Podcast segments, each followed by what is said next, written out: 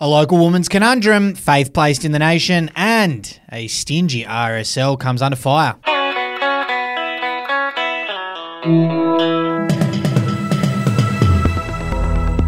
Hey, it's Effie Bateman, and this is your Daily Batuta for Wednesday, the 14th of June. Yes, it is the day that the Batuta Advocate TV series finally drops. Effie Bateman. It's on Paramount Plus. Batuta Presents. We are looking back at some very interesting chapters in Australian history. Some humorous chapters, some not so humorous chapters, but they're great chapters that we're looking at. It's Batuta Presents. Get around it on Paramount Plus TV. Now, in terms of the news of today, what are we starting off with? Well, starting off, and a woman trying to find answer to a very specific topic is thwarted by the Reddit blackout. Yeah, that's right. A woman who heavily relies on Reddit to help form opinions on very specific topics has come unstuck today after a quick Google search found all of her answers blocked by the Reddit blackout. Yes, Jen Armas is said to have Googled a relationship question by adding the word Reddit at the end when she was met with a page that said she could no longer access the forum as it was private. She said, It's the only way to crowdsource an opinion.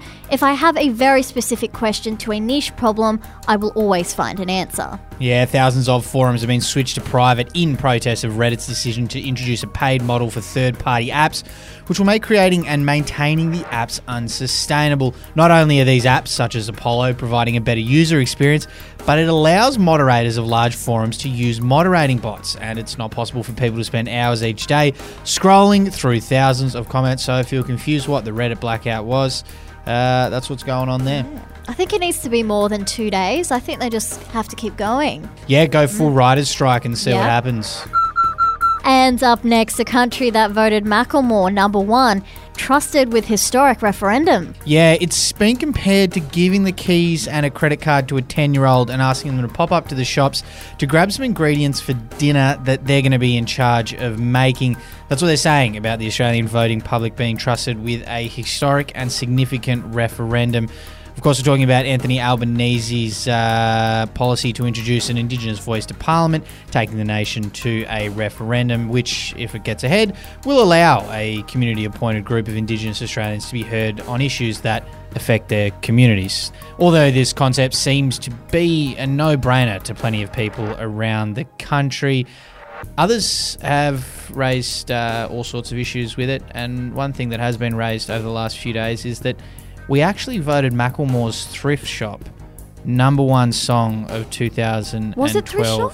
Yeah, Thrift Shop. I'm going to pop some tags. And if that's what we're producing with one of the biggest uh, examples of democracy in this country, there are some concerns as to what might happen um, over the next few months. But anyway. You know what? Controversial opinion. I really like that song. I actually don't have that much of an issue with it either, to be honest. I think it's catchy. It's not the greatest song ever, but it was catchy. It, you know, captured um, the spirit of the year. Everyone loved it. Everyone enjoyed it. It's and they just got sick economical. It's very green. You know, I think he's promoting a good message there. Yep.